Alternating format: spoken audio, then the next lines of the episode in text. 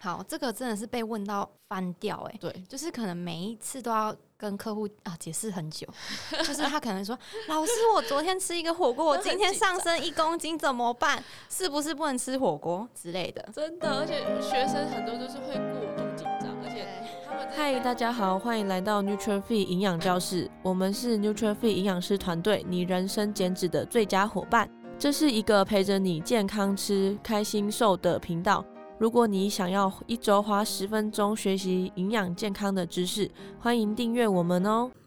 嗨，大家好，我是子瑜。嗨，大家好，我是怡如。一如你有没有有时候在就是带学员的时候，很常被问到一些迷思或者是减重的问题，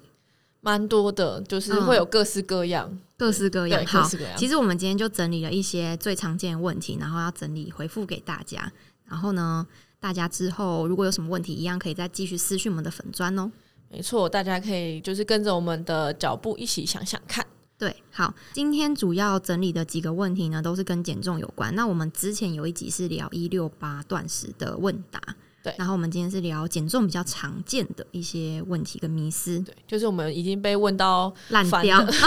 真的， 之后如果有同学在问，我们就传这个给他听。对，直接传。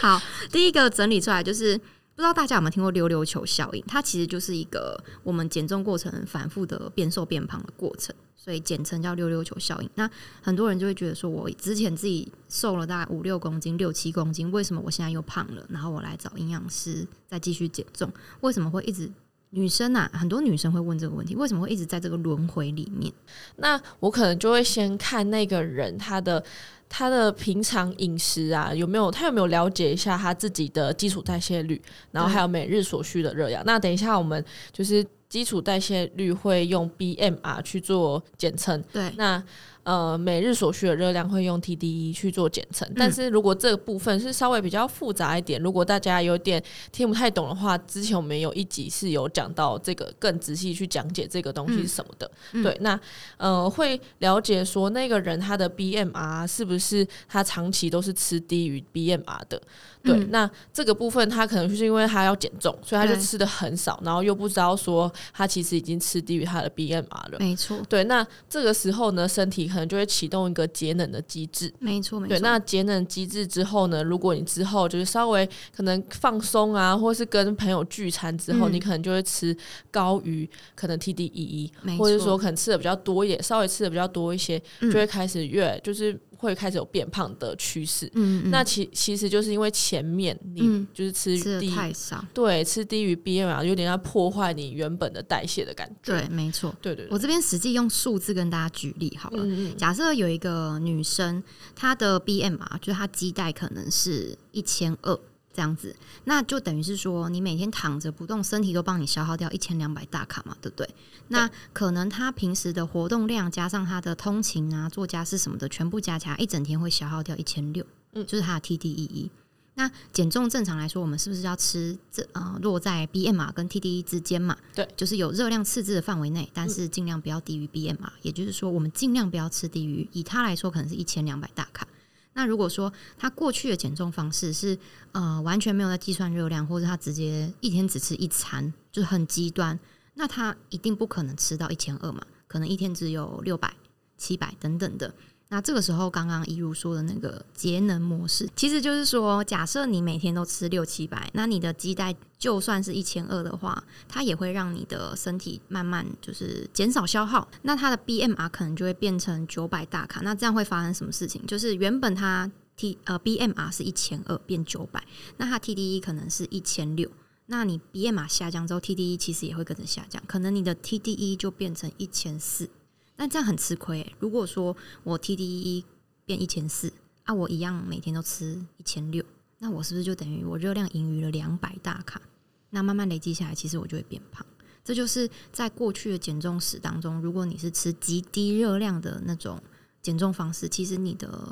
BMR、TDE E 整个代谢都是往下的那个趋势去跑的话，你只要吃稍微以前呃比以前再多，那你的热量就等于说是在盈余的范围内，就会增加体重。对，而且有些人他其实是会以为他自己没有吃的那么多，嗯对，然后他就说哦，其实我都很注意自己的饮食啊，嗯然后也都吃的很健康。嗯对，但是其实有可能是因为你之前减重时的关系，即使你现在吃的比较健康，然后嗯你没有去特别的在意热量的话，虽然你对吃得很健康，但是有可能你热量就是吃的会。吃的如果是吃的一样，就是对可能你就是以原本以前吃一千六不会变胖，对那你后来可能因为你过度的减重啊节食，对你一样吃一千六还是会变胖，没错没对错，，但是他就会觉得说，哎、我明明就一样啊，为什么会对会就是好像瘦不下来，或者是说对变变成就是又增加的体重。对，这就是很多人觉得为什么我用过去的成功方式，然后现在却没有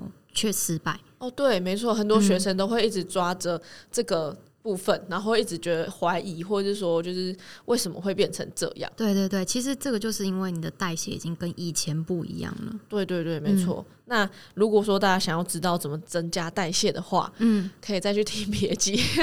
哎、我们有有录吗？有吗？没有吧？ 好好笑，太尴尬了。 笑死，？哪一集讲出来啊 笑死我哪！一集？还是之后录一 集？ 好，之后让我一节。快笑死掉！刚刚讲的溜溜球效应，就是反复复胖的部分，就讲到这边。如果大家真的还是不太懂的话，可以再去参考我们的 IG 粉砖有相关的贴文。好，那下一题， 减重不变的真理是热量赤字。那如果说食物的种类有差吗？是不是没差？嗯，简单来说，就是有很多人就会说啊，我就可以吃蛋糕，我就把热量算好就好了，对啊可，以吃那个蛋糕啊，或是零食啊、嗯那些，是不是就没差了？嗯，好，到底有没有差？其实以体重下降来说，你如果有热量赤字的话，没差；但是如果以体组成来看，绝对是有差，对，体组成就是体脂肪的部分。跟肌肉的部分。对，嗯，假设啦，如果说你的热量赤字是抓在一千三好了。那你很确定我我很会算哦，我每天真的都吃一千三哦，然后我吃炸鸡跟蛋糕，这样其实体重也是会下降的。可是会变成说你的体组成到最后会改变，因为你的营养素是比例不好的，食物种类是不好的，然后当然维生素、矿物质也没有，那就会变成可能之后你减到的不一定是脂肪，有可能是肌肉跟脂肪一起掉，或是掉了很多的肌肉，一点点脂肪这样。对，所以可能就会看到说你的体重是有下降，但是你的体脂肪好像是一直在上升的那种感觉。这很可怕、欸，对等于是你一直在掉肌肉、欸，对，你把你身体那叫肌肉最珍贵的东西一直丢掉、丢掉、丢掉。没错没错，那对这样的话，可能长期下来代谢也会越来越低。嗯对，嗯而且其实我还蛮常会看到有一些。呃，女生就是她看起来其实瘦瘦的，但她嗯其实体脂肪很高，其实我们就俗称泡芙人。泡芙人，对， 然后其实我真的看到大部分这样的女生呢、对嗯都是很喜欢吃甜点，但是正餐都吃超少的。就吃一些无为不为啦。对，很喜欢吃 微博 哎、然后，然后其实每天加加种种热量也是在 TDE 的范围上下，对，因为它可食量能很小。对它可能也没有变瘦，因为它的那些精致食物加一加，它就是在 TDE，它啊体重就嗯可能维持，也没变瘦。这样对啊，对啊，对啊。嗯其实我觉得我妹应该也是 这种，我我可能也是这种，是 这种我哦正餐可能都吃很 少之类的。真的就是呃那些比较精致的东西呀、或者自己喜欢的东西就可以吃很多，对但，正餐就吃超少有的。时候是心理心理觉得我要预留一点扣打，哦，对，想说啊，我等一下想要吃一个什么东什么东。东西？对，像昨天那包饼干没吃到，就觉得很懊 悔，很想吃。昨天那个我们昨天买了一个那个洋葱面包嗯，的饼干，嗯，对，然后没吃 到，所以你带回家了。我带回家了， 好，会很想吃。其实下次去你家吃。好，好，反正就是减重不变的真理是热量赤字没错，但食物种类其实也是非常重要。对，不嗯能想说自己会算，然后就把它热量算好，然后就可以吃一些垃圾食物，其实就都是有差的。嗯，还有一个就是跟水肿有关系啦。你吃健康的食物，坦白说，身体的排水能力跟滞留水分的能力都会稍微好一点，就排水能力会比较好，滞留水分的能力就不会一直让你身体那么水肿的感觉。嗯没错，好，那既然讲到水分的话，就会有一个问题，就是、今天吃多，明天体重就上升了，真的胖了吗？嗯，好，这个真的是被问到翻掉哎、对，就是可能每一次都要跟客户啊解释很久，就是他可能说：“老师，我昨天吃一个火锅，我今天上升一公斤怎么办？是不是不能吃火锅之类的真的，而且学生很多都是会过度紧张，？”而且对。他们这一类，他们就每天都量体重对、哎坦白说，我自己先分享一个我自己的例子，就是我以前是每天量体重，哦哎而且我甚至有时候一天量两次这，压力很大超病态的欸真的。对，但我后来觉得真的没有什么意义。对，就是我可以体会为什么想要一直量体重。嗯嗯，你觉得？还等一下再讲，还是好，这等一下再讲。好好，的结果等一下忘记讲。好，好，反正反正就是今天吃多，明天体重上升，到底是为什么？刚刚讲到嘛，水分，坦白说就是。很大一个因素是跟水分有关，那你可以看看说你前一天吃的东西是不是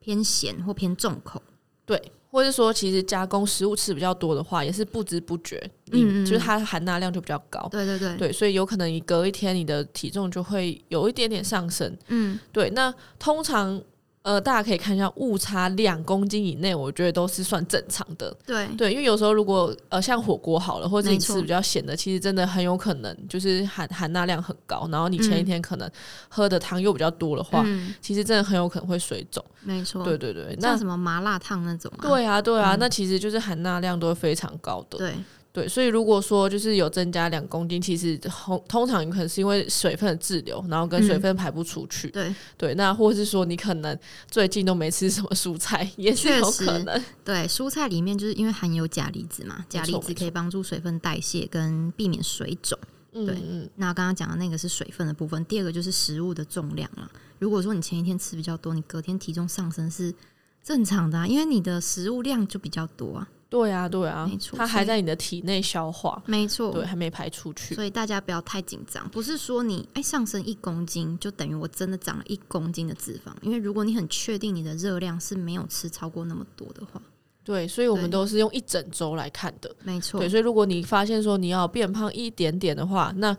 通常这些水分你只要用多喝水，然后嗯多些、吃一些蔬菜，就可以让水分排出比较多，然后嗯或者是说你的排便比较顺畅的话，其实也都是可以让你的体重恢复到原本的状态。嗯嗯嗯，没错。刚刚讲到的是，如果前一天吃多嘛，那有些人就会想说，老师，那我前一天就吃大餐呐、我隔天可不可以断食？这个观念到底正不正确？这个是一个观念跟心理的一个方面的问题哦。如果说你是以热量平衡的方式来看待这件事情的话，嗯其实是 OK。对，对你就会想说，你一整周，因为我们通常都是用一整周，然后你的热量赤字有达到一定的量的话，其对实你就是会顺利的减重。没错，没错。，对，那如果说你是用一个补偿的心态，就说啊，我吃太多，然后就有种就是罪恶感或压力的话，然后说那我隔天一定要断食，然后就都不吃东西。对，对，这样子的心态的话，就会比较不好。对，对主要是心态的养成。对，如果说你的心态很健康，你很知道你自己今天可能聚餐，你大概吃了两千卡好了，嗯那你隔天做一个轻断食，把这些热量就是平衡回来，一样是整周有在热量赤字的范围之内。坦白说，这个方式没有什么不行，但是对其实很多一般民众。或者是一开始减重的人，他会在心态上没有建立，或是在基础知识上没有到那么了解的时候，会用补偿的方式。就像你刚刚讲的，我前一天吃很多，我隔天就都不要吃了，